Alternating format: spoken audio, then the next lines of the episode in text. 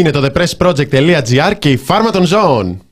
Καλησπέρα κυρίες και κύριοι. Είμαστε ο Θάνος Καμίραλη και ο Κωνσταντίνο Πουλή στην καθημερινή ενημερωτική εκπομπή του The Press Project. Το ποτάμι πίσω δεν γυρνά.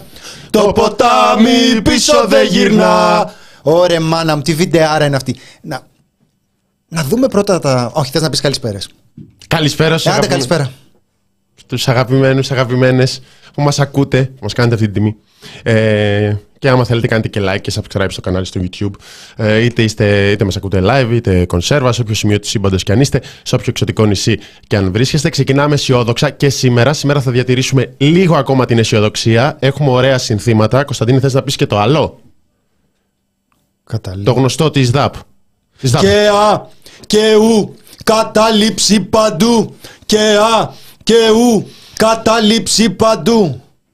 Άλλο; Αυτά έχουμε. Αυτά. Εντάξει. Καλά, έχουμε και άλλα προφανώς, θα τα δούμε. Αλλά αυτά μας κέντρισαν το ενδιαφέρον.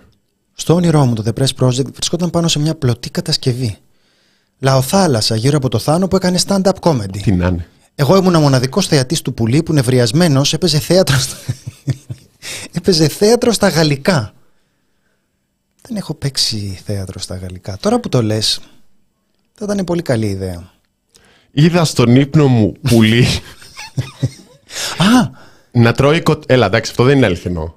Να Ε, τρώει όχι. κοτομπέικον με χάρη Ρώμα σε γκουρμέ εστιατόριο, ενώ έγραφαν σενάριο για reboot Κωνσταντίνου και Ελένης με τον πουλί στο ρόλο του Κωνσταντίνου. εντάξει τώρα ρε παιδιά, είπαμε να λέμε αλήθειες, όχι να μας λέτε τώρα ψέματα. Τα- Το γράφει επειδή έχει γράψει και κάποιος άλλος πιο κάτω ότι μας έχει δει στον ύπνο. Στον... ύπ- Να, εδώ. Ο Τεό, είδες στον ύπνο μου πουλί να μου απαγγέλει καριωτάκι. Αυτό είναι σπόντα για το ότι έχουν εξαφανιστεί τα επεισόδια του, από την εκπομπή με εξέταση και ζουμπούλια. Αποφάσισε να τα διαγράψει. Ε, η παραγωγή έχει έναν κάπως ιδιόρυθμο τρόπο αποθήκευσης των ε, αρχείων τα οποία είχαν ανέβει.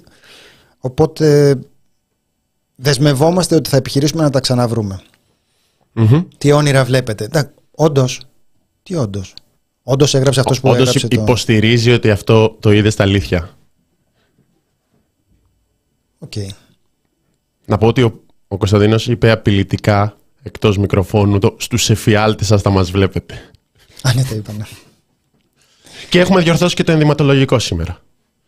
Δηλαδή σήμερα συνεννοηθήκαμε πάρα πολύ καλά και ντυθήκαμε πράσινο-κόκκινο. Υπάρχει αντίθεση, θα υπάρξει τρελή κόντρα στην εκπομπή. Είμαι ο ίδιος. Ναι, είναι μπορντό, αλλά οκ. Πράσινο-κόκκινο. Αυτός λέει ότι με έχει ξαναδεί στον ύπνο του. Θες να πάμε μαζί να μας δει κάποιος... Ε... Τέλος πάντων, κάνε με εξέταση και ζουμπούλια ξανά. Λοιπόν, μην αρχίσετε να μου βάζετε δουλειές τώρα, λες και δεν έχω αρκετές. Προς το παρόν, μία, μία δουλειά έχω να κάνω, να ξαναβρω τα επεισόδια αυτά, γιατί ε, είναι πολύ, πολύ οδυνηρό αυτό. Λοιπόν, θέλω να πω, ε, μια που έχουμε ολοκληρώσει τη φάση της ε, καλησπέρας, είδα βίντεο από τις ε, κινητοποιήσεις και ένα βίντεο από συνέλευση. Μα τι ωραίο, μα τι ωραίο, τι ωραίο. Εγώ που ξέρετε τώρα είμαι γομάρι, δεν, ε, δεν με συγκινεί τίποτα. Ε, δεν έχω μεγαλύτερη χαρά από το να βρίζω νέα παιδιά. Δεν, ε, δεν έχω ποτέ αυτή την νεολαγνία και τα παιδιά «Α, και το μέλλον και τέτοια. Και το βλέπεις τώρα και φρένει την ψυχούλα σου. Γιατί υ- υπήρξε από ό,τι φαίνεται και μια προσπάθεια εκ μέρους την- των ε, δυνάμεων της δεξιάς να πούν ότι αυτά τώρα δεν είναι νομιμοποιημένες αυτές οι διαδικασίες και θα δείτε τώρα που εμείς θα κατεβάσουμε κόσμο και θα κάνουμε και θα δείξουμε. Ε, και φάνηκε ότι δεν πήγε πολύ καλά αυτό γιατί έγιναν πολύ μαζικές ε, συνελεύσεις τις οποίες έχασαν οι μ, δαπίτες και όπως αντιλαμβάνεστε είναι μια πολύ μεγάλη χαρά στη ζωή όταν χάνουν συνελεύσεις δαπίτες. Μμμ. Θα θέλαμε να εξηγήσουμε στους ε, φίλους, φίλες δαπίτες Αν μπορούμε να δαπίτισσες, βλέπουμε και τους δύο. στους τον- φίλους, φίλες ευχαριστώ, δαπίτες Βασίλη. δαπίτισσες ότι γενικά αυτό σε δημοκρατικές διαδικασίες συμβαίνει. Μπορεί να το έχουν ξεχάσει τα τελευταία χρόνια. Είναι δυνατόν, Είναι αυτό που παθαίνουμε κι εμείς. ναι, είναι δυνατόν να χάσεις Ναι. μια ψηφοφορία. Κώστας Δεν το- Μπακογιάννης, για δεν να το- καταλάβετε. Ναι. Δεν το έχουν συνειδητοποιήσει. Δηλαδή και σε κάθε χρόνο, τα τελευταία χρόνια που κερδίζει η ΚΝΕ, δεν το έχουν συνειδητοποιήσει. Δηλαδή βγάζουν, θέλουν να βγάζουν τους εαυτούς τους νικητές, Γι- γι' αλλά αυτό- γενικά συμβαίνει. Μπορεί και να χάσεις. Ναι, ρε παιδί, Συμ- γι' αυτό λέω. Κο- κο- σαν Κώστα Μπακογιάννη να το, Ναι. να το σκεφτείτε σε συνέλευση. Ναι. Εντάξει. Είναι, πας σε μια συνέλευση και δεν κερδίζεις. Και οι άλλοι τραγουδάνε και δεν σε χάλασε. Τι ωραία, ρε παιδί. Και ξέρετε γιατί συμβαίνει αυτό. Γιατί υπάρχει κόσμος στα πανεπιστήμια ο οποίος αντιλαμβάνεται το πολιτικό πρόβλημα και επιπροσθέτως αγωνίζεται για αυτό που διακρίνει ότι συμβαίνει αυτή τη στιγμή που είναι μαζί η απόπειρα να ιδιωτικοποιηθούν τα πανεπιστήμια και να διαλυθούν τα ε, δημόσια πανεπιστήμια. Το πώς αυτό σχετίζεται το, το ένα με το άλλο ε, είναι κάτι που ελπίζουμε ότι όσο συζητάμε αυτό το ζήτημα θα γίνει αντιληπτό. Ναι. Διότι μπορεί το επιχείρημα να είναι τι σε πειράζει δίπλα στο δημόσιο να έρθει και το Harvard; Το ξέρουμε ότι αυτό είναι το επιχείρημα. Η εκτίμησή μας για το πώς έχει γίνει παντού η ιδιωτικοποίηση, πώς γίνεται η ιδιωτικοποίηση στη χώρα μας στα πανεπιστήμια και πώς ήδη έχει ξεκινήσει αυτή η διαδικασία είναι ότι ο τρόπος για να το κάνεις αυτό είναι να ροκανίζεις σιγά σιγά από την πραγματική χρηματοδότηση του δημόσιου πανεπιστημίου το οποίο θα υποχρεώνεται να καταφεύγει σε ιδιωτικές πηγές χρηματοδότησης και όσο μπορείς θα το υποβαθμίσεις προκειμένου να στέλνεις κόσμο στους ε, φίλους σου. Ναι. Και είναι μέσα σε όλα να μειωθεί η αξία του πτυχίου που προσπαθούν αυτά τα παιδιά να πάρουν και να βγουν στην αγορά εργασίας. Είναι περίοδος εξεταστικής. Υπάρχει προφανώς σε πάρα πολλούς και πολλές φοιτητές φοιτήτριες το άγχος για την εξεταστική εμ, που αν συνεχίσουν οι κινητοποιήσεις θα αναβληθεί, θα χαθεί, θα υπάρξουν Θα φύγει και το τέτοια, άγχος. τέτοια ζητήματα. Αλλά πρώτον, γι' αυτό δεν είναι υπεύθυνοι οι φοιτητές και οι φοιτήτρε που αγωνίζονται. Υπεύθυνη είναι η κυβέρνηση που θέλει να φέρει τον νόμο. Δεν μπορείς να κατηγορείς τους ανθρώπους που αντιδρούν. Είναι βασικό αξίωμα αυτό. Άμα δεν υπήρχε το σχέδιο για καταπάτηση του συντάγματος Παύλα ιδιωτικοποίηση της ανώτατης εκπαίδευσης, δεν θα αντιδρούσαν. Οπότε, για το χάσιμο της εξεταστικής και για όλα τα προβλήματα, μπορείς να στρέψεις τα βέλη σου στην κυβέρνηση. Συ- Γίνεται αυτό. Εντάξει, εγώ θα ήθελα να πω σε αυτό ότι όταν κανείς ε, κάνει έναν ε, αγώνα, δίνει έναν αγώνα, Ναι. μπορεί να αναλάβει και το κόστος του. Και το κόστος του είναι αυτό. Και έχει πολύ μεγάλη σημασία και ακόμη μεγαλύτερη αξία το ότι υπάρχουν άνθρωποι οι οποίοι με κόστος κάνουν αυτό που, αυτό που κάνουν, γιατί αυτό που κρίνεται αυτή τη στιγμή είναι πάρα πολύ σημαντικό, σημαντικό για όλους και όλες, σημαντικό για την επόμενη γενιά, για το πώς, θα, πώς ποιοι θα σπουδάζουν, σε τι συνθήκες και μ, από ποιες κοινωνικές τάξεις. Τόσο σημαντικό είναι. Οι φοιτητές το αντιλαμβάνονται αυτό και κάνουν κάτι το οποίο δεν είναι εύκολο και ελπίζουμε να το κάνει με την ε, μεγαλύτερη δυνατή αποφασιστικότητα. Λοιπόν, να δούμε λίγο τα βίντεο και να, Να δούμε το επιστρέψουμε. βίντεο. Ε, έχουμε και μήνυμα.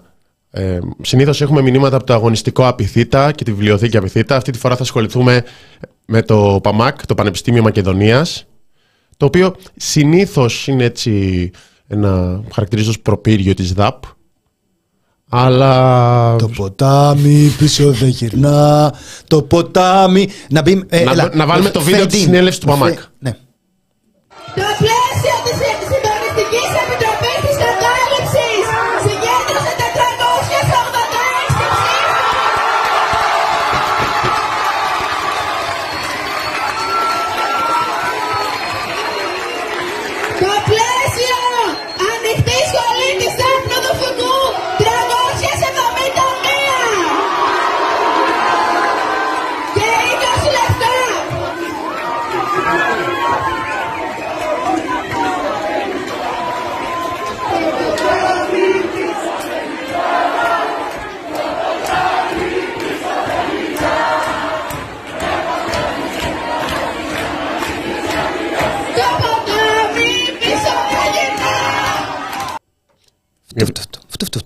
Αυτό, αυτό να μην τα ματιά σου. μειοψηφίες, βλέπετε. Ναι. Είναι, ανεπα- είναι Αποφασίζουν 10 άνθρωποι, φαίνεται το, στο τεράστιο αμφιθέατρο, αποφασίζουν τώρα 10 άνθρωποι για χιλιάδες. Φαίνεται στη, η συνέλευση του ΠΑΜΑΚ πόσο λίγο κόσμο έχει. Παράδειγμα είναι.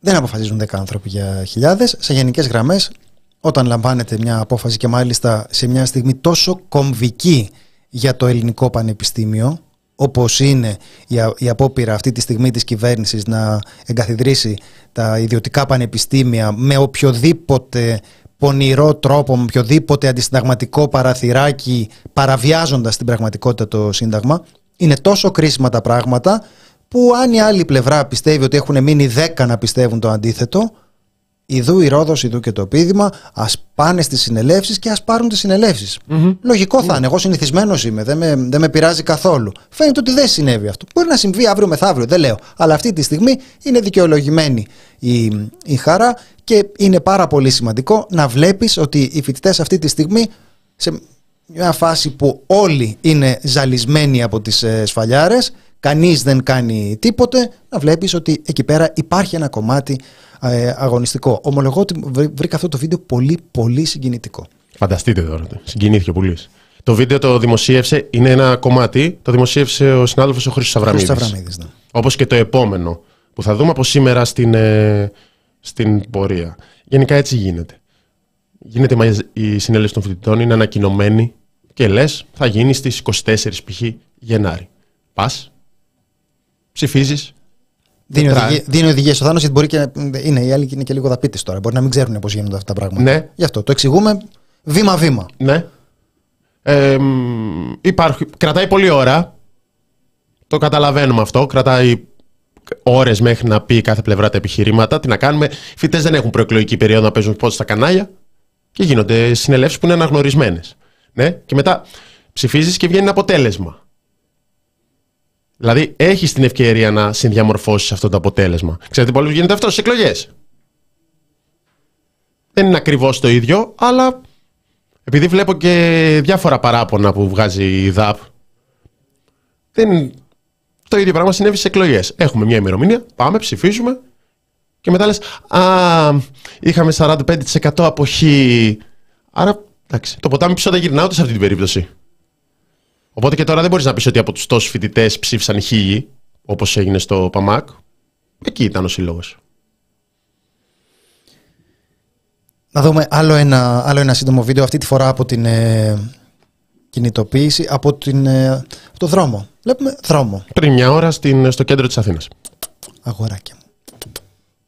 Θέλουμε δημόσιες και δωρεάν σπουδές. Ακούστε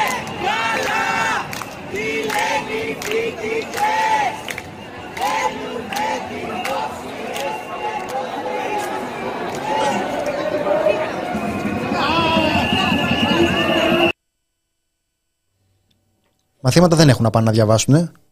Στους δρόμους ξέρουν. Και έχουν και σημαίες Παλαιστίνης. Τι τις στέλνουν τις σημαίες Παλαιστίνης; Τι είναι εδώ; Δεν μπορούσαν να συλληφθούν αυτοί. Δεν έπρεπε καταρχάς να έχουν συλληφθεί όλοι αυτοί που βγαίνουν με τις σημαίες της Παλαιστίνης. Το έχουμε κάνει ξεφραγοαμπέλη εδώ πέρα. Ναι. Είναι ξανά από ανάρτηση του Χρήστο Βραμίδη. Συμβαίνει αυτή τη στιγμή στο, ε, στο κέντρο της Αθήνας και σε άλλες πόλεις τα καλέσματα είναι για πάνω από 40 πόλεις και στη Θεσσαλονίκη είναι πάρα πολύ μαζική συγκέντρωση. Ε, τώρα θα αδικήσω. Το, αυτό το παθαίνουμε πάντα. Άμα έχει πολλές συγκεντρώσεις, θα αδικήσεις κάποιες πόλεις. Αλλά τι είναι πάρα πολύ μαζικές συνεδρίε. μην αδικήσεις. Πάρα πολύ μαζικές κινητοποιήσει και πολύ μαζικές συνελεύσεις. Και οι πιο μαζικές την τρίτη εβδομάδα. Γιατί είναι η τρίτη εβδομάδα που ε, πραγματοποιούνται οι συνελεύσεις και αποφασίζονται. Αποφασίζεται η κατάληψη ή μη κατάληψη. Νομοσχέδιο δεν έχει έρθει. Υπάρχει μια δήλωση του Κυριάκου Μητσοτάκη τον, ε, στο τέλη Δεκεμβρίου στο Χριστουγεννιάτικο πρωτοχρονιάτικο μήνυμα ότι το νομοσχέδιο θα έρθει Γενάρη. Γενάρη κλείνει. Να το πούμε αυτό. Τελειώνει. Α, έχουμε ένα σχόλιο με κεφαλαία. Ρε, μην γράφετε κεφαλαία, θα σας μπλοκάρω. Μα δεν τρέπονται. Πώς θα πάει ο Κοσμάκης στις δουλειές τους; Σχήμα κατά το νοούμενο, δεν λέγεται αυτό, αυτός ο πληθυντικός. Ε, ναι, πώς θα πάει ο κόσμος, να μην πάει ο κόσμος στις δουλειές του. Παιδιά, Ιδιωτικοποιείται το πανεπιστήμιο, παραβιάζεται το Σύνταγμα, είναι καιρός να μην πάει κανένας στη δουλειά του. Το ξέρω ότι αστείευεστε, το λέω να το πείτε στον ε, ε φίλο σας, τον ε, ταξιτζή που δεν αστείευεται. Ναι. Τώρα που πάμε ταξιτζίδες, αν μου, αν μου επιτρέπεις, ε, έγραψε και η Νεκταρία Ψαράκη που έχει οικο, οικογενειακούς δεσμούς με το ζήτημα αυτό. Βγήκε μια ανακοίνωση των ιδιοκτητών ταξί Ηρακλείου ε, κατά της ιδιωτικοποίησης των ε, πανεπιστημίων και το βρήκε πάρα πολύ αστείο ο Άρης Πορτοσάλτε. Ο συνάδελφος. ο συνάδελφος ε, Άρης ε, Πορτοσάλτε και ηρωνεύτηκε. Και γενικά είναι πολύ ωραίο να ηρωνεύεσαι. Καταρχάς ηρωνεύεσαι ταξιτζίδες.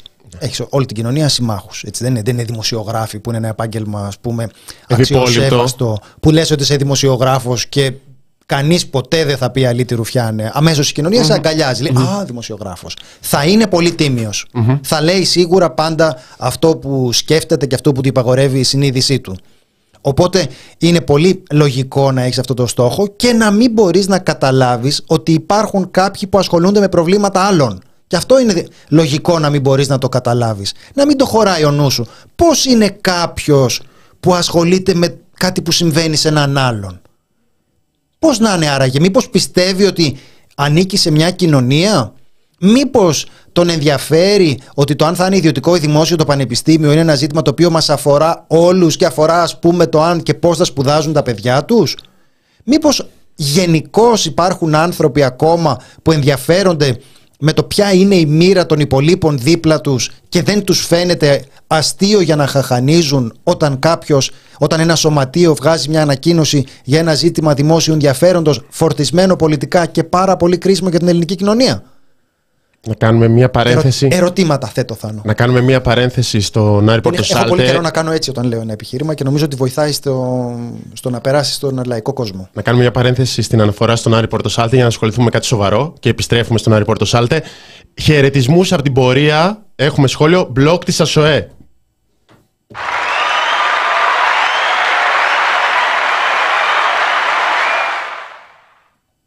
Σε ποιο μπλοκ είσαι; Είπε ΑΣΟΕ. Α. Τον... Όλοι μαζί. Άιντε. Δεν μπορούμε να διχαστούμε Θες, λιγάκι. να- θες παραπάνω πληροφορίες; εντάξει, εντάξει, εντάξει. Λοιπόν, με, το ακουστικό, με το ακουστικό φάρμα, με το, το, άλλο, ε, το άλλο αυτή χωρίς ακουστικό όμως, το απαιτούμε για να φωνάζετε και τα σύνθηματα. Δηλαδή multitasking. ε, η Λίνα. Α, η Λίνα έχει δίκιο. Η Ιερά Σύνοδος τι λέει; Να, να ένα παράδειγμα κάποιου που ασχολείται με άλλους. Απλώς δεν γίνεται από αλληλεγγύη, γίνεται από επιθυμία ελέγχου στα σώματά τους. Το καταλαβαίνω. Και καθόλου λαϊκίστικο το Άρη Πορτοσάλτε, δηλαδή κλασικός εχθρός του λαϊκισμού. Έχεις όλη αυτή την κατάσταση με τις συνελεύσεις κινητοποιήσεις και τα επιχειρήματα για τα δημόσια πανεπιστήμια, οπότε εσύ τι κάνεις, στέκεσαι σε μια ανακοίνωση στήριξης από τις χιλιάδες που υπάρχουν ενός σωματείου, επειδή είναι οι ταξιτζίδες, παίζεις αυτό το χαρτί, ε, ταξιτζής τώρα τι ξέρει, εσύ που νομίζεις ότι ξέρει όλα κλπ. Και το διαβάζεις στην εκπομπή για να δείξεις τον παραλογισμό της Ελλάδας. Καθόλου λαϊκίστικο. Και όταν ακούσω παραλογισμό της Ελλάδας, Αυτό είναι το ελληνικό κράτος. Εκεί έχεις, έχεις καταλάβει, ξέρεις ότι γίνεται και χαβαλές. Παιδιά, τι... εμάς δεν μας αρέσει ο χαβαλές. Το Άρη Πορτοσάλτε, τρελαινόμαστε για χαβαλέ. Άμα σας αρέσουν τα δημόσια πανεπιστήμια, να τα πάρετε σπίτι σας να τα φιλοξενήσετε. Εντάξει. Τα γκολπόστ μεταφέρθηκαν ταχύτατα μέσα σε μια δεκαετία από το δωρεάν παιδεία δεν σημαίνει δωρεάν συγγράμματα και φτάσαμε σε αυτό. Ναι. Επίσης, αλλάζει μονίμως αλλάζει μονίμως το τέρμα σε αυτό που λέει η κυβέρνηση για το τι χρειάζεται για τα δημόσια πανεπιστήμια. Το 2019 το πρόβλημα των δημοσίων πανεπιστήμιων ήταν το άσυλο. Καταργήθηκε το άσυλο. Μετά το, το 2020-2021 το πρόβλημα των δημοσίων πανεπιστήμιων ήταν ότι δεν έχουμε αστυνομία μέσα στα δημόσια πανεπιστήμια και δεν έχουμε Η συστήματα ασφαλείας. ανομία. Ναι, η ανομία. Η ανομία ήταν για χρόνια. Αυτό δεν έγινε. Μετά το 2021-2022 το πρόβλημα για τα δημόσια πανεπιστήμια ήταν ότι μπαίνουν πάρα πολλοί φοιτητές.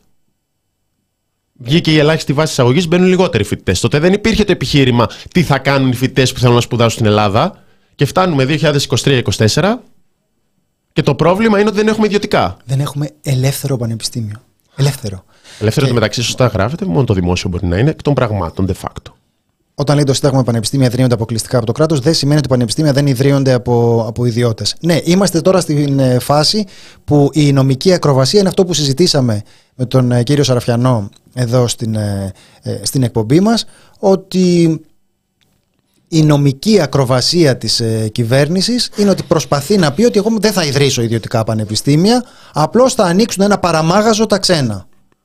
Εντάξει, και αυτό τους φαίνεται ότι επαρκεί για να τριπλάρει τη ρητή πρόβλεψη του συντάγματος. Πολύ. Εντάξει, αυτό μπορεί να ανατριχιάζουν οι, οι νομικοί, αλλά είμαστε στη φάση που πρακτικά αυτό που γίνεται είναι ότι η κυβέρνηση θεωρεί ότι την παίρνει, ότι έχει πολιτικά τη δύναμη να το επιβάλλει. Και γι' αυτό και έχει μεγάλη σημασία τι κάνει ο φίλος μας που μας ακούει τώρα από τον blog της ΑΣΟΕ. Είναι όλο πάνω σου. Πάρ το πάνω σου. Εντάξει. Διότι ακριβώς το ζήτημα αυτό δεν είναι τεχνικό, νομικό. Δεν, είναι, δεν θα έπρεπε να γίνουν. Απαγορεύεται, είναι αντισυνταγματικό. Το ζήτημα είναι τι νιώθει η κυβέρνηση ότι μπορεί να επιβάλλει.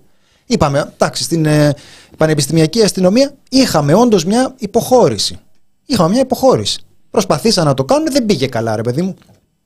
Δεν πήγε καλά. Και ε, ενώ γενικά όλοι θέλουμε να έχουμε μεγαλύτερη ποικιλία αστυνομικών. Δηλαδή, λες, τι αστυνομικό δεν έχουμε; Να έχουμε μια Τι δημοσιο... χρώμα λείπει, σαν τα Ναι, χρώματα στα Ξέρω εγώ, ρε τιμολόγια. παιδί μου, ναι. Να έχουμε κι άλλες Έχουμε μπλε, έχουμε χακί, έχουμε γαλάζιο. Να βάλουμε, να βάλουμε κίτρινους. Να είναι Power Rangers. Ε, Γιάννης, Αποκλειστικά. ε, Η Σοφία αναρωτιέται στο, για το Σύνταγμα, για το άρθρο 16. Ε, Κωνσταντίνε, ξέρω ότι είσαι και συνταγματολόγος στον ελεύθερο σου είμαι, χρόνο. Είμαι, ναι. Το αποκλειστικά αυτό που λέει το άρθρο 16, τι, είναι- τι σημαίνει, πώς το ερμηνεύεις εσύ; Τελο, τελολογικά να το ερμηνεύσω Ναι, δεν, Πείτε ε, μας. κοίταξε, υπάρχουν, στη- όπως λέει ο καθηγητής ε, Ζουμπερπίλερ, είναι πολλές οι διαφορετικές προσεγγίσεις. Ε, καταλαβαίνω ότι πολλοί νομίζουν ότι καταλαβαίνουν τι σημαίνει η λέξη αποκλειστικά. Είναι απείρως πολυπλοκότερο το, το ζήτημα. Εννοεί ότι ναι μεν τα αναφέρει έτσι και λέει ανα- αποκλειστικά από το, αλλά εννοεί να εκτός από τους φίλους μας άμα έχεις ένα φίλο δηλαδή ιδιώτη που έχει φτιάξει εκεί πέρα ένα μαγαζάκι και προσποιείται ότι πουλάει εκπαίδευση αυτό ε, δεν πειράζει αυτό νομίζω ότι εννοεί το, αυτό είναι η τελολογική με η ερμηνεία του συντάγματος που, που, που, που λέμε Δωρεάν συνταγματικές συμβουλές. Τι άλλο να κάνω; τι να κάνω τώρα; Ε, μπατσι πουά. Εντάξει. Έφυπη αστυνομία. Το γράφει κάποια Γεωργία Κριεμπάρδη. Κάτι, κάτι μου θυμίζει αυτό το, Γράφει ωραία. αυτό το ονοματεπώνυμο. Μμ. Ε; Ωραίο σχολιάκι. Αυτή, Έχω διαβάσει άρθρα της. Δημοσιογράφος έπρεπε να γίνει αυτή. Με τέτοια σχόλια. Αυτή έτσι και γινότανε δημοσιογράφος. Χαμός θα γινότανε. Χαμός. Λοιπόν. εμ, Θάνο. Αν δεν έχεις κάτι να συμπληρώσεις για τις ε, φοιτητικές κινητοποίησεις ενάντια... να τραγουδήσουμε λίγο ακόμα το ποτάμι πίσω δεν γυρνά. Ε, πάμε να συζητήσουμε το, το επόμενο θέμα. Ε, στο οποίο όπως ε, καταλαβαίνετε θα κοπούν οι πολλές, ε, οι πολλές χαρές γιατί το επόμενο θέμα είναι η προσβολή νεκρών και συγκάλυψη. Ε; Χοντρικά αν δεν σας Ναι. πειράζει να το παρουσιάζουμε έτσι. Είχαμε μια κατάθεση στην ε, Επιτροπή την ε, Εξεταστική της ε, Βουλής εχθές από την οποία θα ακούσουμε αποτελε, ε, ε, αποσπάσματα και ε, θα τα σχολιάσουμε μετά. Γιατί εγώ για να είμαι ειλικρινής εί- είχα μια ε, α- απόσταση, κρα- κρατούσα μια απόσταση από αυτό το γεγονός ε, διότι ξέρω ότι είναι τεράστια η φόρτιση των ανθρώπων που έχουν χάσει ένα δικό τους, ένα κο- κοντινό τους ε, ε, πρόσωπο και μ, θέλω περισσότερο η κουβέντα να μ, βασιστεί σε αυτό που πάμε να επιτύχουμε αποδεικνύοντας σημείο προς σημείο τις, ε, τις ευθύνες.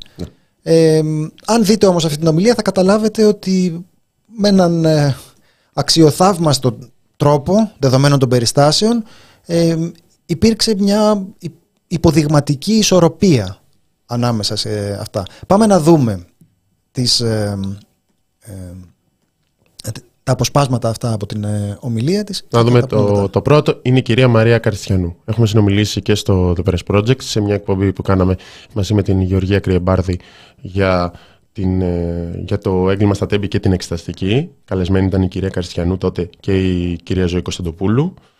Ε, κατέθετε χθες στη Βουλή. Είναι ένα βίντεο συνολικά, είναι μια κατάθεση 15 λεπτών. Αν δεν την έχετε δει, σας προτρέπουμε πάρα πολύ να τη δείτε ολόκληρη. Έχει ανέβει και πολύ καλά έκανε ο Χριστόφορος Ζαραλίκος που την ανέβασε ολόκληρη στο κανάλι του. Εμ, να δούμε το πρώτο απόσπασμα. Ε, πριν από ένα χρόνο ξεκινάει η κυρία Καρισιανού. Συνέβη ένα από τα χειρότερα κρατικά εγκλήματα στην ιστορία της Ελλάδας.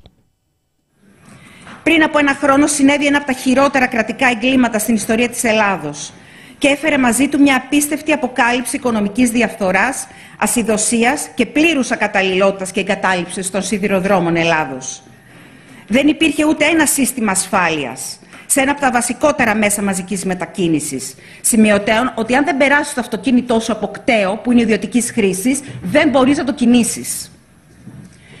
Με έκπληξη κοιτούσαμε από τη μία τα χρήματα που έχουν εξοδευτεί για τη δίθεν αναβάθμιση και βελτίωση της λειτουργίας και από την άλλη τα πορίσματα των πραγματογνωμόνων που μιλούσαν για πλήρη απουσία συστημάτων ασφάλειας, για κατάλληλα βαγόνια, όχι καινούρια βέβαια, αλλά αυτά που πέταξαν οι Ελβετοί ως ακατάλληλα, για καθημερινές βλάβες στις παμπάλαιες και κακοσυντηρημένες ράγες, όπου η άνοδος γινόταν η κάθοδος και το ανάποδο, πολλές φορές μες στην ίδια τη διαδρομή, για συνεχείς εκτροχιάσεις και πολλά άλλα που αν τα γνωρίζαμε, ουδέποτε θα επιτρέπαμε να ταξιδέψουν οι άνθρωποι μας με το τρένο.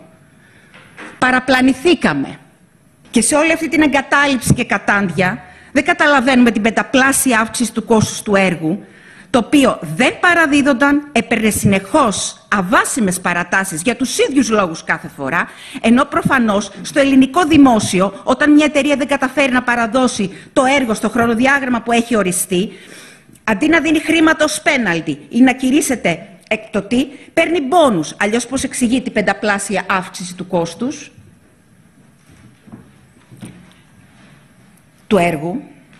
Φυσικά για την Ευρωπαϊκή Εισαγγελία εξηγείται. Αφού λοιπόν η Βουλή δεν απάντησε στο Ευρωπαϊκό Κατηγορητήριο του Ιουνίου, όπου είχε ζητηθεί η άρση δύο υπουργών, θυμίζω, προχώρησε σε κατηγορία σε βαθμό κακουργήματος στο νομικό εκπρόσωπο της Εργοσέ και σε υπαλλήλους, στους οποίους βρέθηκαν με αδικαιολόγητα μεγάλη περιουσία στην κατοχή τους. Στους πολιτικούς, λόγω της μη άρσης, δεν μπορούσαν να προχωρήσουν σε κατηγορίες. Οποία κατάντια οι Ευρωπαίοι να δείχνουν περισσότερο ενδιαφέρον για το οικονομικό κομμάτι που τους αφορά άμεσα και εμείς για 57 θανάτους κυνηγάμε φαντάσματα. Μια συγκλονιστική κατάθεση και έχει αυτήν, αυτό που είπε και ο Κωνσταντίνος, αυτή την ισορροπία μεταξύ της φόρτισης, του προσωπικού τραγικού βιώματος, αλλά και της στοιχειοθετημένης καταγγελίας. Προσπαθεί η Νέα Δημοκρατία, έβλεπα και τη δήλωση του Μαρκόπουλου, να παρουσιάσει την κυρία Καρσιανού ως απλώς μια συγγενή που πονάει και εμείς καταλαβαίνουμε τον πόνο της και πόσο συμπονετικό είναι πια ο κύριος Μαρκόπουλος. Αλλά βλέποντας όλη την κατάθεση, είναι πάρα πάρα πολύ στοιχειοθετημένη και σε πολύ μικρό χρόνο αναφέρεται στην έλλειψη της τηλεδιοίκησης, θα το δούμε αυτό και στο επόμενο βίντεο, πιο συγκεκριμένα για το 2019, αναφέρεται στις διώξεις της Ευρωπαϊκής Εισαγγελίας, το γίνεται τεκμηριωμένα, σκήθηκαν διώξεις σε 23 υπόπτους για εγκλήματα που σχετίζονται με την εκτέλεση των συμβάσεων για την διαβόητη σύμβαση 717, στελέχη της Εργοσέ, της Ελληνικής Διαχειριστικής Αρχής και πέντε νόμιμοι εκπρόσωποι της αναδόχου κοινοπραξίας. Συνέβη αυτό μπορείς να το αμφισβητήσεις. Αναφέρεται και γενικότερα σε αυτή την πρακτική στο ελληνικό δημόσιο να δίνονται μονίμως παρατάσεις στον εργολάβο που δεν κάνει το έργο. Έχει συμβεί στους ελληνικούς αυτοκινητοδρόμους π.χ. Ξανά και ξανά, με τεράστιο κόστος και σε ευρωπαϊκά χρήματα και σε ελληνικά. Ναι, και λέει, σκέψου πώς είναι τώρα να πενταπλασιάζεται το κόστος, οπότε ο άλλος να παίρνει πόνου στην πραγματικότητα αντί να αντί να υφίσταται συνέπειες. Και έχει το φοβερό αυτό το, το κομμάτι με το, με το κταίο που λέει εδώ το αμάξι σου είναι και δεν επιτρέπεται να κυκλοφορήσει αν δεν τηρεί τις προδιαγραφές ασφαλείας, αν δεν περάσει από έλεγχο. Και εδώ πέρα αυτό συνέβαινε και απλώς δεν το ξέραμε. Και αυτό είναι φοβερό όταν λέει ότι παραπλανηθήκαμε και λέει εμείς αφήναμε τα παιδιά μας να χρησιμοποιούν το τρένο γιατί δεν ήρθε κανένας να μας πει αυτό που εσείς το ξέρατε, που ερχόντουσαν τα χαρτιά από τους μηχανοδηγούς, αυτούς τους ίδιους που δεν φέρνετε να καταθέσουν, πολύ εύλογα και καλά κάνετε, ερχόντουσαν τα χαρτιά που λέγαν ότι δεν τηρούνται οι προδιαγραφές ασφαλείας, εμάς μας παραπλανήσατε γιατί αποκρύψατε το πρόβλημα αυτό και έτσι μας αφήσατε εκτεθειμένους σε αυτό το κίνδυνο. Αυτό είναι εντελώς ουσιαστικό. Όπως είναι και το, και το κομμάτι αυτό που μιλάει για, το, ε, για τις ευθύνες για, την, ε, για τη συντήρηση του, του δικτύου, για το πώς δεν γινόταν η συντήρηση και πώς δεν υπήρχε και η διαδικασία αυτή ελέγχου και λογοδοσίας που θα επέτρεπε να λειτουργήσει ο μηχανισμός κατά έναν τρόπο ώστε να προστατεύει τη ζωή αυτών που επιβαίνουν στο, στο τρένο. Ναι. Νωρίτερα στο ξεκίνημα της κατάθεσης της λέει, στυλιτεύει και το ότι ένα χρόνο μετά, σχεδόν ένα χρόνο μετά, αντί να τα λέει η κυρία Καρισκιανού να καταθέτει σε ένα δικαστήριο, καταθέτει σε μια εξεταστική επιτροπή της Βουλής. Και χρησιμοποιεί και εκεί ένα πολύ ωραίο παράδειγμα, λέγοντας ότι φανταστείτε να χάνατε δικό σας άνθρωπο από κάποιο ιατρικό λάθος και αρμόδιος για να αποφασίσει για την τύχη του γιατρού να ήταν ο ιατρικός σύλλογος. Αυτό το ζήτημα ξεπερνάει το, την ασυλία των ε, πολιτικών προσώπων. Το γεγονός ότι, μια ότι η Βουλή συγκροτεί μια εξεταστική, ούτε καν μια προανακριτική επιτροπή για να εξετάσει με πλειοψηφία της Νέας Δημοκρατίας το αν στέλεχος της Νέας Δημοκρατίας έχει, έχει ευθύνη, ποινική ευθύνη, δεν μπορεί να το εξηγήσει κανείς λογικά. Εντάξει. Είναι ένας, ε, ένας τρόπος να υπερασπιστεί κανείς ε, το αδικό του. Πώς άλλος υπερασπίζεται το δίκαιο του, υπερασπίζεται και αυτός το αδικό του.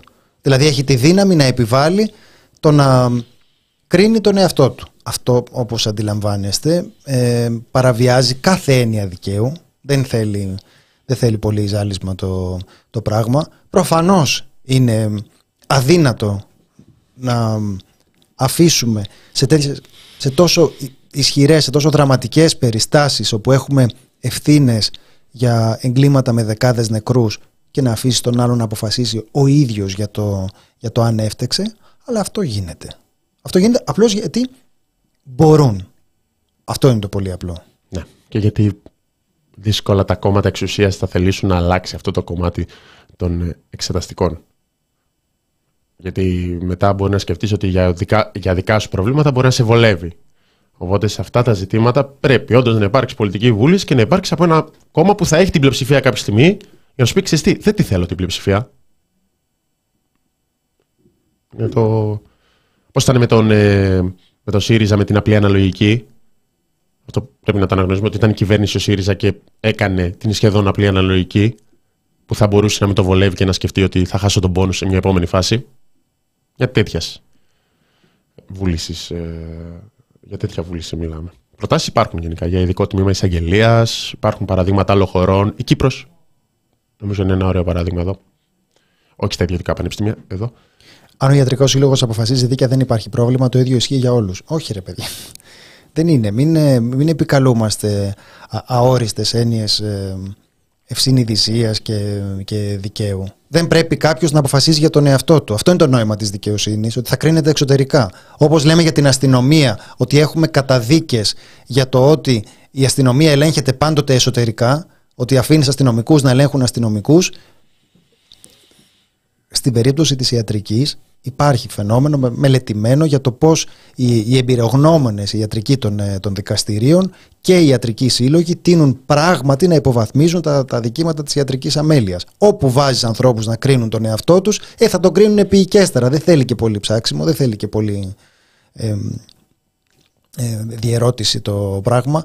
Και αυτό που συμβαίνει εδώ πέρα είναι ότι υπάρχει μια πρόδειλη παραβίαση της ε, ε, των αρχών που θα συγκροτούσαν ένα περιβάλλον δίκαιης ε, διερεύνησης αυτής της, ε, αυτής της υπόθεσης με αυτό που συζητάμε. Ας δούμε, το, ας δούμε και το δευτερο βίντεο. Οι υπουργοί δεν φέρουν ευθύνη. Η Χελένικ δεν φέρει ευθύνη. Η Εργοσέ δεν φέρει ευθύνη. Η ΡΑΣ δεν φέρει ευθύνη.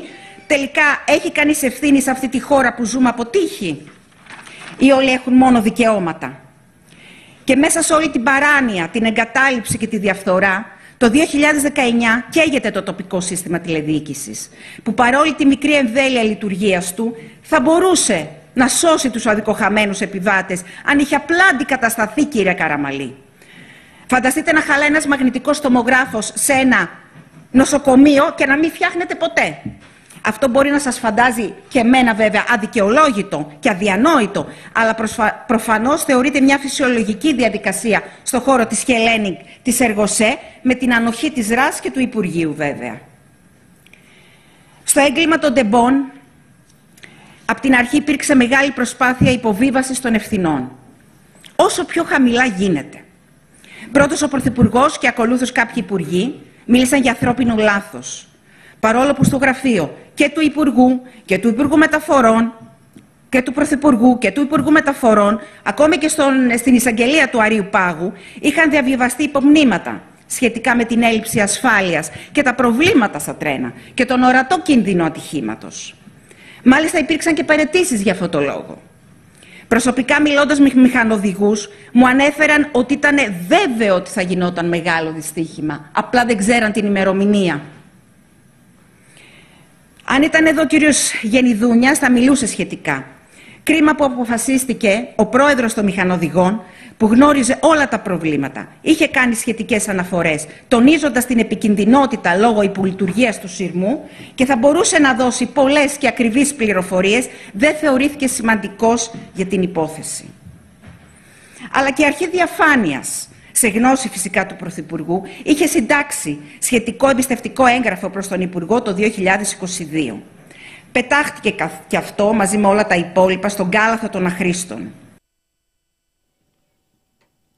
Αν ήταν ο Γενιδούνιας, θα μιλούσε Θάνο. Αλλά για κάποιο περίεργο λόγο δεν ήταν. Ναι, δεν κλείθηκε ο Κώστας Γενιδούνιας, πρόεδρος των μηχανοδηγών, πρώην πρόεδρος των μηχανοδηγών, έχει αλλάξει το Προεδρείο, αλλά πρόεδρος των μηχανοδηγών, αυτός που έστελνε τις επιστολές ξανά και ξανά, που έστελνε τα εξώδικα επί της Προεδρίας στο Σωματείο των Μηχανοδηγών και ήταν και πρόεδρος κατά τη διάρκεια του εγκλήματος. Και εδώ πέρα το γεγονός ότι η κατάθεση της κυρίας Καρισιανού λαμβάνει δημοσιότητα στα μέσα κοινωνικής δικτύωσης, όχι στα κανάλια, στα μέσα κοινωνικής δικτύωσης και σε κάποια μιμία, ε, δείχνει και το γιατί να ασχοληθείς με το ποιος θα καταθέσει σε μια εξεταστική και ποιος όχι. Γιατί μπορεί να υπάρχει η άποψη που θα πει ότι παιδιά, έτσι κι αλλιώς στημένο είναι.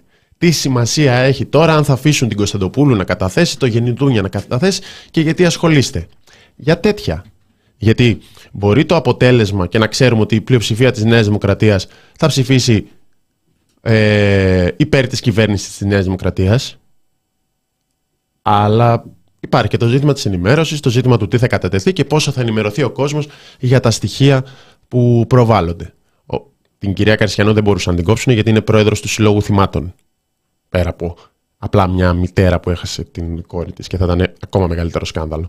Αλλά έτσι προσπαθείς να μειώσεις τον αριθμό των μαρτύρων.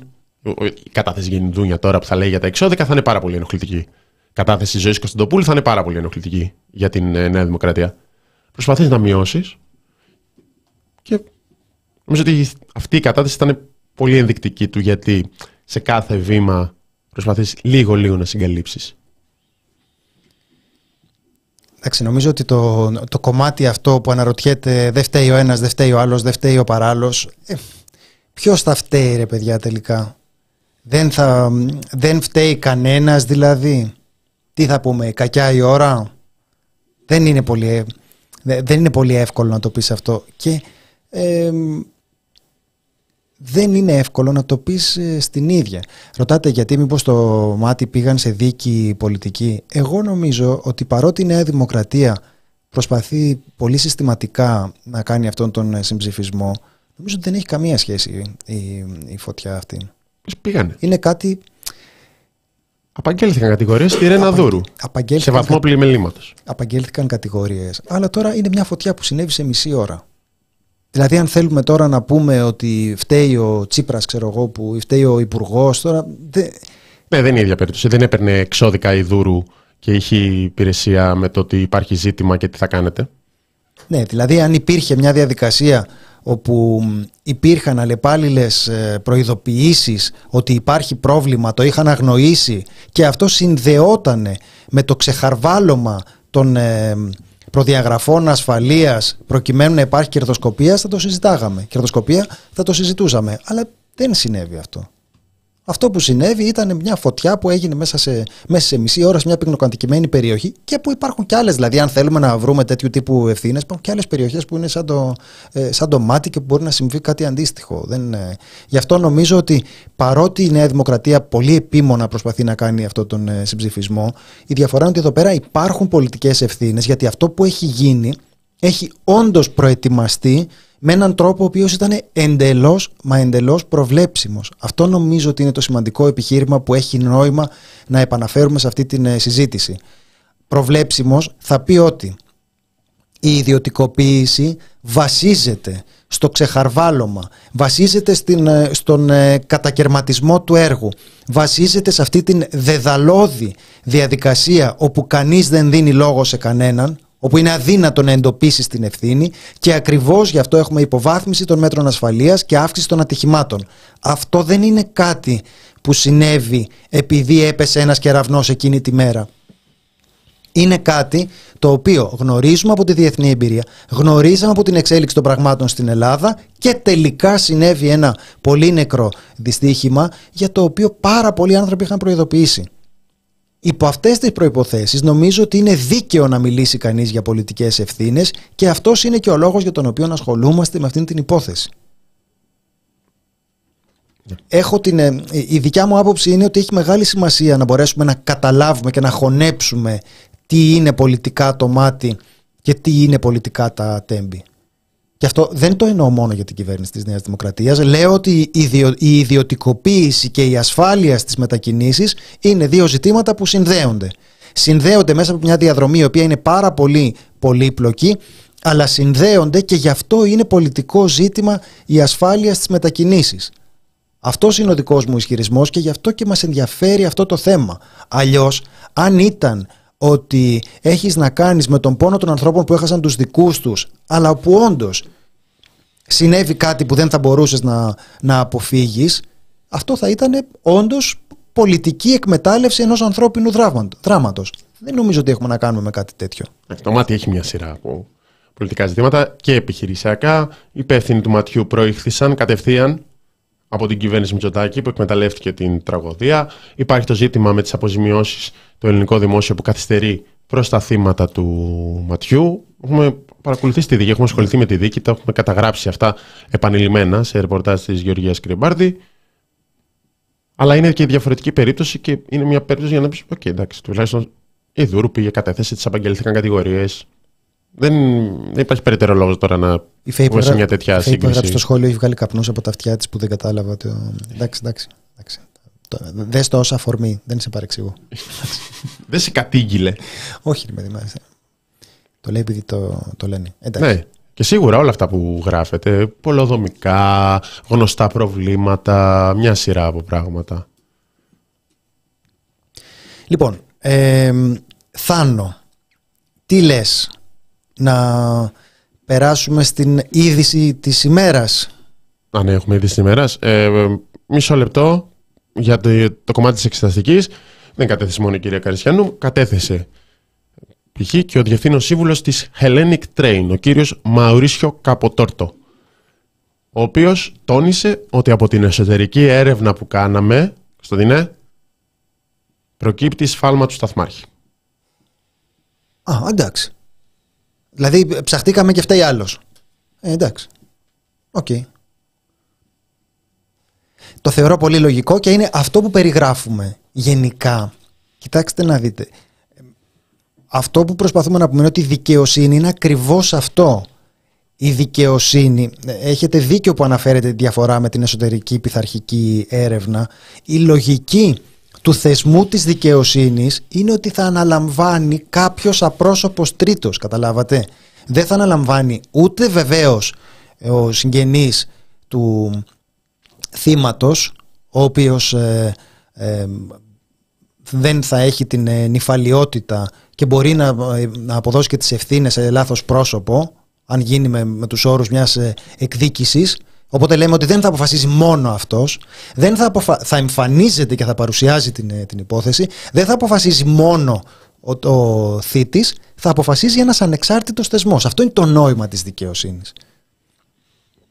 Εδώ πέρα η, ο τρόπος με τον οποίο έχει γίνει το μαγείρεμα για την ε, κλίση των ε, μαρτύρων ε, δημιουργεί αυτή την πολύ έντονη υπόνοια ότι παιδιά άμα σας πείραζε μην τυχόν και έρθει ο Γενιδούνιας και δεν φέρατε τον πρόεδρο των ε, μηχανοδηγών ε, δημιουργείται μια μικρή υποψία ότι μπορεί να μην είστε και τόσο αποφασισμένοι να βάλετε το μαχαίρι στο κόκαλο όπως λέμε. Ναι, και θα ρωτήσει κάποιος γιατί η Hellenic Train τι, τι θέμα έχει από τη στιγμή που είναι θέμα του δικτύου; Γιατί να πει ψέματα η εσωτερική έρευνα της Hellenic Train, μήπως έχει κάποιο κίνητρο; Προφανώς και έχει.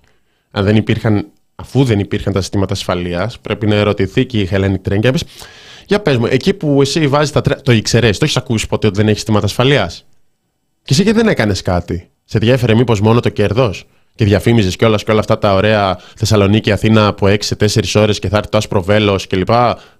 Και ήξερες ότι το άσπρο βέλος θα έρθει σε δρόμους που δεν έχει τελειώσει ε, τέσσερα χρόνια, πέντε όταν ξεκίνησε η σηματοδότηση και η τηλεδιοίκηση και είχε καεί μετά το 19 η τηλεδιοίκηση; Γιατί τίθονται και αυτά τα ερωτήματα. Που τα συμφέρει όλους. Σε κάθε επίπεδο, λέει η κυρία Καρσιανού, να υποβαστούν οι ευθύνες όσο πιο χαμηλά γίνεται. Λίγο σταθμάρχης, λίγο νεκρός μηχανοδηγός. Λοιπόν, Σε μια είδηση της τελευταίας στιγμής, έχουμε πάρα πολύ σημαντικές ε, εξελίξεις. Παρετήθηκε ο Μιλτιάδης Βαρβιτσιώτης. Παρετήθηκε και από βουλευτής της Νέας Δημοκρατίας. Ε, είχε παραιτηθεί και από Υπουργός Ναυτιλίας το Σεπτέμβριο του 2023, μια εβδομάδα μετά την τηλεφωνία του Αντώνη Καριώτη. Αυτή που θα σας διαβάσω τώρα είναι η ανακοίνωση που έκανε στο Facebook. Στη ζωή. Θάνο, σ' αρέσει αυτή η έναρξη; mm Κάπως έχει, έχει, έχει, την λίγο έχω διαβάσει, στομφώδες, αλλά... την έχω διαβάσει για αγώνια, αλλά έχει να δώσει αυτή η ανακοίνωση. Στη ζωή έρχεται η ώρα που ένας κύκλος κλείνει και ένας νέος ανοίγει. Τι θα κάνει, θα ξεκινήσει ενόργανη. Τι κύκλος θα ανοίξει τώρα δηλαδή; Ποια το έχει τραγουδήσει αυτό όταν μια πόρτα κλείνει, μια άλλη πόρτα ανοίγει; Το OK. chat θα μπορούσε αντί να κοιμάται αυτή τη στιγμή το chat να βοηθάει λίγο με το ποια έχει τραγουδήσει το «Στη ζωή έρχεται η ώρα που ένας κύκλος κλείνει και ένας νέος ανοίγει». Δεν φταίς εσύ η φαντασία σου. Έχω την τιμή να απολαμβάνω την εμπιστοσύνη των συμπολιτών 24 χρόνια. 24 χρόνια εκλέγεται ο Μίλτος Βαρβιτσιώτης. Έχοντας εκλεγεί 11 φορές βουλευτής ανελιπώς από το 2000. Διετέλεσα Από όταν 4 ήμουν φορές οκτώ. μέλος της κυβέρνησης με τρεις διαφορετικούς πρωθυπουργούς τους οποίους ευχαριστώ για την εμπιστοσύνη τους προς το πρόσωπό μου. Εμείς ευχαριστούμε. Πρωθυπουργούς λέει, Θάνο μην πετάγεσαι. Ω, και, και η κοινωνία ευχαριστεί. Πετάγεται ο καθένας τώρα. Ευχαριστεί Η ο κάθε- άνθρωπος η του κάθε πρωθυπουργούς πλέμπα. και πετάγεται ο άλλος. Τη φάρμα των ζώων. Λέει, ευχα- ναι, ευχαριστούμε. Όλα αυτά τα χρόνια πορεύτηκα έχοντας βαθιά μέσα μου το αίσθημα της προφορά. Προφοράς. Όλα αυτά τα χρόνια πορεύτηκα έχοντας βαθιά μέσα μου το αίσθημα της προσφοράς στην πατρίδα και την κοινωνία. Υπηρέτρισα. Δεν θα γίνει καλά. Νιώθεις κάποια δυσκολία να το διαβάσεις; Υπηρέτρισα. Σε, σε δυσκολεύει κάπου; τον εθνικό στόχο η Ελλάδα να διακρίνεται στην Ευρώπη. Θα σας πούμε πώς διακρίθηκε με το φαρμακονήσι πάρα πολύ η Ελλάδα στην Ευρώπη. Ναι. Ήταν, τον υπηρέτησε αυτόν τον εθνικό στόχο. Μου μιλάμε μάλα μαλουκούμ. Διακρίθηκε στο εξωτερικό η Ελλάδα με το φαρμακονήσι. Τόσο στο εσωτερικό όσο και- όσο και στο εξωτερικό. Προώθησα μεταρρυθμίσεις και αποκρατικοποιήσεις που σήμερα αποτελούν πετυχημένα παραδείγματα. Ποια! Μία, μία, μία. Ένα... Γιατί δεν έχει παράδειγμα εδώ; Υπηρέτησα τις θέσεις ευθύνης με απόλυτο σεβασμό στη διαφάνεια και το δημόσιο χρήμα. Συνεργάστηκα με άξιους κρατικούς λειτουργούς χωρίς κομματικές παροπίδες. Ποτέ δεν κρύφτηκα στα δύσκολα. Και πάντα ανέλαβα τις ευθύνες μου κάποιες φορές με προσωπικό και πολιτικό κόστος έχοντας πάντα ήσυχη τη συνείδησή μου. Ε, καλά. το πιο σημαντικό όμως υπήρξε η σχέση που δεκαετίες τώρα έχω χτίσει με τους πολίτες, με το Θάνο που πετάγεται και λέει ευχαριστώ. Μια σχέση άμεση βασισμένη στην Στο ειλικρίνεια. επίθετο. Στο επίθετο, ε. Λες ότι αυτό που του, αυτή η εμπιστοσύνη που έδειξε ο, Με τι έδρα του. Στην Ήταν ίδια το περιφέρεια με τον μπαμπά, μπαμπά, δεν κατέβηκε. Ε, Σας ξέρω με τα μικρά σας ονόματα. Υπερβολή. Πόσοι σε ψηφίζουν. Κωνσταντίνε. Σας Καλά, σε, ξέρω. σε, σε ψηφίζουν χιλιάδες. Είναι δύσκολο να τους ξέρεις με τα μικρά ονόματα. Και εγώ νομίζω ότι είναι λίγο υπερβολικό αυτό με τα μικρά ονόματα. Σας ξέρω με τα μικρά σας ονόματα. Κέτι, Ρίτσα, Πέπι, Ερμο, Τάκη, Ερμόλαε, Ερμόλε, Αριστίδη. Σνούπι. Και όλους τους ψηφοφόρους. Προσθέτουμε εμείς ονόματα για να δώσουμε πιο μ, ανθρώπινο τόνο. Και για μένα δεν υπάρχει πιο ωραίο συνέστημα από το να με φωνάζουν με το μικρό μου όνομα. Μιλτό. Δεν υπάρχει πιο ωραίο συνέστημα από το να σε φωνάζουν με το μικρό σου όνομα. Ε, εντάξει, όλο και κάποιο θα πάρει. Έχεις φάει σοκολάτα. Πάντοτε έλεγα ότι στην πολιτική δεν κάνεις ψηφοφόρους αλλά φίλους. Και έτσι πορευτήκαμε. Ωραίο αυτό θα είναι. Ε; Δεν κάνεις ψηφοφόρους αλλά φίλου. Ωραίο αυτό. Άμα κάνω καμπάνια ποτέ, θα το γράψω. Πάντα πίστευα ότι η προσφορά στον τόπο δεν γίνεται μόνο από τα βουλευτικά έδρανα ή μια υπουργική καρέκλα. Γι' αυτό ήμουν 24 χρόνια. Έλατε. 24 χρόνια το πίστευε. Τι καθόσουνα. Κάνει κάτι άλλο. Ιδιαίτερα σήμερα που έχει περάσει η εποχή των μεγάλων κρίσεων και των ισχυρών συγκρούσεων. Παλιά, ε, θυμάστε τις κρίσεις παλιά; Άρε, παλιά που υπήρχαν κρίσεις, ε. Παλιά που είχαμε κρίση, πόσο, πόσα άγχη είχαμε. Άρε, τότε θυμάμαι. Σπέρανε σπίτια οι τράπεζες. Ιδιαίτερα σήμερα που έχει περάσει η εποχή των μεγάλων κρίσεων, ισχυρών συγκρούσεων, η πατρίδα έχει ανάγκη να ανταποκριθεί στις προκλήσεις του μέλλοντος. Θάνο. Βλέπω τη συνέχεια. Έχοντας θητεύσει δύο φορές στο Υπουργείο Ναυτιλίας με την εμπειρία του ναυτιλιακού δικηγόρου, αλλά και ως ένας άνθρωπος της θάλασσας, Ο Τζακ Σπάροου. το φαντάζεσαι τώρα με, με, Ταραραν, με γυρισμένο παίζει- το παντζάκι. Παίζει οι πειρατές Καραϊβικής στο θύμα από πίσω. Ταραραν, ταν, ταραραν, ταν, ταραραν. Πιστεύω ακράδαντα ότι ο Έχουμε χώρος έτοιμο. αυτός έχει απεριόριστες δυνατότητες για την ανάπτυξη και την ευημερία της χώρας. Πάντα πίστευα άλλωστε, άντε πάλι, ότι η Ελλάδα πρέπει να αξιοποιήσει στο έπακρο την επιτυχία της στο χώρο της ναυτιλίας και η προσωπική μου συμβολή σε αυτή την προσπάθεια δεν μπορεί να περιοριστεί μόνο στην πολιτική δράση. Τι θα κάνει, Κακλαμανάκης, θα λάβει μέρος στους Ολυμπιακούς; Με αυτές τις σκέψεις παραδίδω τη βουλευτική μου έδρα. Σας ευχαριστώ για την αγάπη και την εμπιστοσύνη μέσα από την καρδιά μου. Θάνο. Τι, από ρεπορτάζ Νέας Δημοκρατίας, τι πληροφόρηση έχεις, τι πιστεύεις ότι κρύβεται πίσω από την παρέτηση του Μιλτιάδη Βαρβιτσιώτη; Ε, δεν είναι σαφές. Παρατείτε χωρίς να λέει. Ναι. Λέει θα προσφέρω από αλλού στην ναυτιλία που είμαι άνθρωπος της θάλασσας και είχα πάει και για ψάρεμα Ναι, μικρός. δεν λέει κιόλας ότι νιώθω ότι έχει ολοκληρώσει ο κύκλο μου, ο κύκλος μου να. Δεν, δεν καταλαβαίνουμε. Είναι Και περι- τι είναι τόσο επίγον που, δε, που αφήνεις τη θητεία τώρα στη μέση και δεν μπορείς να περιμένεις να ολοκληρωθεί η Στους θητεία. έξι μήνες εντωμεταξύ εσύ αποφάσισες ότι ξαφνικά. Γεια σας, φεύγω. Ευχαριστώ πάρα πολύ που με ψηφίσετε πριν έξι μήνες. Τα λέγαμε; Περίεργο. Θα αγοράσει ψαροκάικο, λέει ο Κώστας ε, Γεωργουσόπουλος, που είναι ένας πολύ σημαντικός και διακεκριμένος θεατρικός κριτικός και τον ευχαριστούμε που γράφει, εκτός αν είναι συνωνυμία. Ε, αλλά μ, αν είναι ο Κώστας Γεωργουσόπουλος ο θεατρικός κριτικός, που πιστεύω ότι θα είναι, από ό,τι βλέπω και τη φωτογραφία, είναι ολόιδιος, ε, τον ευχαριστούμε που παρενέβη με αυτή την πληροφορία. Θα αγοράσει, λέει, ψαροκάικο. Ε, Υπάρχει και απάντηση Μητσοτάκη ε, στην παρέτηση του Μιλτιάδη Βαβιζιώτη. Ε, συμπόρευση, μας, μας ιδέει προσωπική φιλία. Στα 25 χρόνια της διαδρομής του πολιτεύτηκε με συνέπεια, στήριξε την παράταξη, βουλευτής και υπουργός. Τιμώ το έργο του και εμείς φάνηκε με τη σημερινή του απόφαση, την οποία άκουσα με λύπη, δείχνει ότι για κάποιους η πολιτική δεν είναι μονόδρομος, ούτε ισόβιο επάγγελμα. 25 χρόνια! ε, μπο- τι, με τι θα ασχοληθεί τώρα; Μπορεί να ανοίξει μπαράκι. Έχει πολλά ακίνητα. Βαρβιτσιώτης για φαρμακονίση διαβάζω εδώ. Ο Μουίσνιξ και άλλοι προκαλούν πολιτικό θέμα στην Ελλάδα. Θυμάστε που είχαμε καταδικαστεί για το φαρμακονίση. Θυμάστε ότι ήταν υπουργός τότε ο Βαρβιτσιώτης; Αυτή ήταν η απάντησή του. Σε αυτόν οφείλουμε την ε, μεγάλη επιτυχία της Ελλάδας να εμφανιστεί στο Ευρωπαϊκό Δικαστήριο και να πει έλα μωρέ όλα καλά τα κάναμε. Που συζητάμε τώρα ότι πήγαμε εκεί πέρα δεν είχαν καν ελεγχθεί, είχαν πάει με πανομοιότυπες καταθέσεις τώρα οι μάρτυρες, δηλαδή υπαγορευμένες ε, καταθέσεις. Δεν, ε, στο φαρμακονήσι είχαμε ένα σκάνδαλο ότι συνέβη, δεύτερο σκάνδαλο ότι συγκαλύφθηκε. Ο Μιλτιάδης Βαρβιτσιώτης ήταν τότε ο ένδοξος υπουργός, τον οποίον τώρα με δάκρυα στα μάτια αποχαιρετούμε, που είχε πει ότι είναι μια συνωμοσία κατά της Ελλάδας μας. Γιατί ξέρετε τώρα, έτσι είναι αυτά τα πράγματα. Κοροϊδεύουμε ως συνωμοσιολόγους αυτούς που μιλάνε για τους ε, ερπετόμορφους και τους Ιλουμινάτη, αλλά όταν λέει ο άλλος ότι το φαρμακονήσι ήταν ε, μια προσπάθεια να κακολογήσουν την Ελλάδα μας, είναι φυσιολογικό, δεν είναι συνωμοσιολογία. Τέλος πάντων, χάσαμε από την πολιτική έναν άνθρωπο που έχει προσφέρει πάρα πολλά στον τόπο. Τάνο, θα δείξουμε λίγο, μα- μα- ε, πώς το λένε ρε παιδί μου, μεγαλοψυχία τώρα. Μην, μην είμαστε μίζεροι, δηλαδή φεύγει ο άνθρωπος, που μπορεί να του έχει συμβεί κάτι προσωπικό. Φεύγει άνθρωπος τώρα και θυμόμαστε στιγμές πολιτικής του καριέρας. Ε, όχι, όχι. Πολύ κακό, πολύ κακό. Γι αυτό, και, γι' αυτό και δεν το συμπαθούμε. Ε, Υπάρχει υπόνοια ότι εγώ δεν τον συμπαθώ. Ε, θυμάμαι το φαρμακονίσι, θυμάμαι τη δήλωση για τον έμφυα. Όποιος δεν, δεν μπορεί να πληρώσει τον έμφυα να πουλήσει. Εντάξει, δεν πρέπει να ξεχνάμε σε αυτή τη Θάνο, φορά. και, και αν υπάρχει κάτι προσωπικό, Δηλαδή, χθες περπατούσε μέσα στο σπίτι του. Ξέρετε πώς γίνεται αυτό. Είναι τώρα, η... περνάς από την ε, πόρτα, είσαι ξυπόλυτος ή με κάλτσες και δεν υπολογίζεις σωστά. Ξαφνικά, πάω, χτυπάς το μικρό δαχτυλάκι στην πόρτα. Και νιώθεις για μια στιγμή ότι θέλεις να αναθεωρήσεις τα πάντα.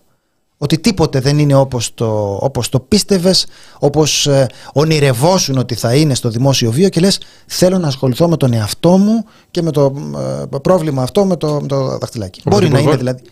Ναι, ο Πρωθυπουργός λέει ε, επέλεξε ο ίδιος τη στιγμή που θα κάνει το επόμενο βήμα στη ζωή του. Τι βήμα είναι αυτά που πας στην τηλεόραση και σου λένε ποια είναι η επόμενη σας δουλειά. Ναι, είναι αυτό. Θες να κάνεις την Δεν είναι και πολύ φυσιολογικό τώρα ότι ο, ο άλλος παρετείται χωρίς να πει γιατί παρετείται. Ναι. Στη μέση της βουλευτική. Αν στη ήταν κάτι μέση, στην αρχής σοβαρό, της θα το βουλευτικής μαθαίναμε και θητείας. μπορεί να το κρίναμε και αλλιώς και να ήμασταν και πιο σοβαροί κι εμείς. Μπορεί. Ναι, ρε παιδί, μου, αυτή τη στιγμή σχολιάζουμε ότι ο άλλο παρετείται χωρίς να, χωρίς να λέει και χωρίς να ξέρουμε. Και αυτό είναι κάπως σοβαρό. Δηλαδή, γράφεται τώρα για τις ε, παρακολουθήσεις. Πάρα πολύ κακώς τα γράφεται, ε, τα γράφεται αυτά. Απλώς είναι μια σύμβαση της δημόσιας ε, ζωής ότι αναλαμβάνεις την ευθύνη μιας δέσμευσης. Δεν είναι πιθανό δηλαδή ότι λες ζητώ την ψήφο σας για να βγω άλλα 10 χρονάκια βουλευτής ε, 20 ξέρω εγώ πόσο θα, πόσο θα έβγαινε εκτός άμα μου τη βαρέσει και ξεκινήσει ένας άλλος κύκλος στη ζωή μου. Οπότε μπορεί και να φύγω στο εξάμεινο. Είναι μια σύμβαση ότι αναλαμβάνεις να τιμήσεις την ε, θέση ευθύνης που σου έχει ανατεθεί. Μήπως κάνει δικό του κόμμα. Φέι, θες να αρχίσουμε τώρα πάλι με το μάτι; Ε, ε, δικό του κόμμα φαντάζομαι όχι, όχι, ότι... όχι, όχι, δεν είναι αυτό. Φαντάζομαι ότι δεν θα είχε τη φιλική δήλωση από τον Κυριάκο Μητσοτάκη. Αποχωρεί από Θα την πολιτική, υπήρχαν- αυτό είναι το μήνυμα. Ναι. Δεν, είναι, δεν είναι τώρα ούτε θα κάνει κόμμα, ούτε προκύπτει από αυτό που διαβάζουμε ότι θα διοριστεί σε κάποια θέση. Εντάξει. Ε, δημοκρατία είσαι. Μπορεί σε έξι μήνες να δεν θυμάστε τότε που έλεγα ότι αποχώρησε από την πολιτική και ευχαριστούσα τον Κωνσταντίνο, τη ζωή, τον Μίτικα και την Εκταρία και τον Πανό. Ε, ναι. ε, ξαναμπαίνω με άλλη θέση. Αλλά όχι. Ε, τέλος πάντων. Για μας είναι πολύ μεγάλη η συγκίνηση. Αποχαιρετούμε ένα μεγάλο Έλληνα πολιτικό. Θέλω να μιλάμε λίγο έτσι, θέλεις. Ε, Ναι, ναι, ναι. για να έχει και πιο θεσμικό χαρακτήρα η εκπομπή. Γιατί τώρα αρχίζεται εκεί πέρα τα χάχανα και αυτά. Μας παρασύρει και το chat που είναι πολύ χαμηλού επίπεδου τώρα μεταξύ μας. Και μ, μιλάμε κι εμείς, ρε παιδί μου, με μια μ, ε, ελαφρότητα για πολύ σοβαρά θέματα. Και θέλω να αποχαιρετήσω ένα σημαντικό Έλληνα πολιτικό, έναν ευπατρίδη, Θάνο. Ε, λέω αυτό με τον ευπατρίδη. Έναν άνθρωπο της θάλασσας, τον Μίλτο Θαλασσινό, τον άνθρωπο του Αιγαίου, του Γαλάζιου, της Ελλάδας. Σ' άρεσε. Εξαιρετικό. Μερικές φορές συγκινούμενο κι εγώ.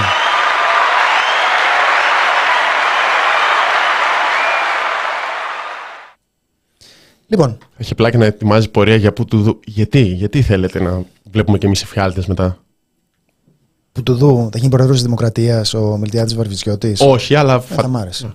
Θα μ' άρεσε. Ε, Πιστε- Υπάρχει πιστεύω- ένας που το στηρίζει. Ο Κωνσταντίν, ο Κώστας Απέναντι. Πιστεύω Ο Κωστάκης. και Με το μικρό του όνομα.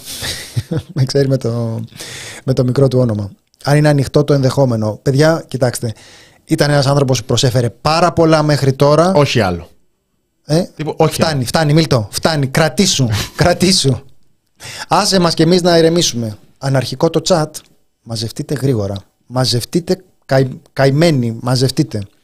Λοιπόν, σας ευχαριστούμε πάρα πολύ που παρακολουθήσατε την εκπομπή μας. Ήτανε τεράστια η χαρά μας. Ε, αμαυρώθηκε από ένα γεγονός το οποίο προσπαθούμε να το δούμε θετικά.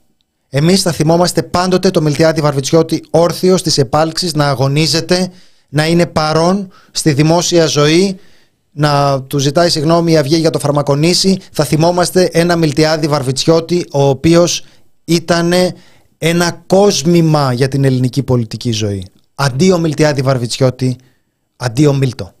Αντίο και σε εσάς. Αύριο πάλι εδώ. Ναι, ναι, πολύ ωραία, πολύ ωραία. Φυγιά την αγάπη μας. Ευχαριστούμε.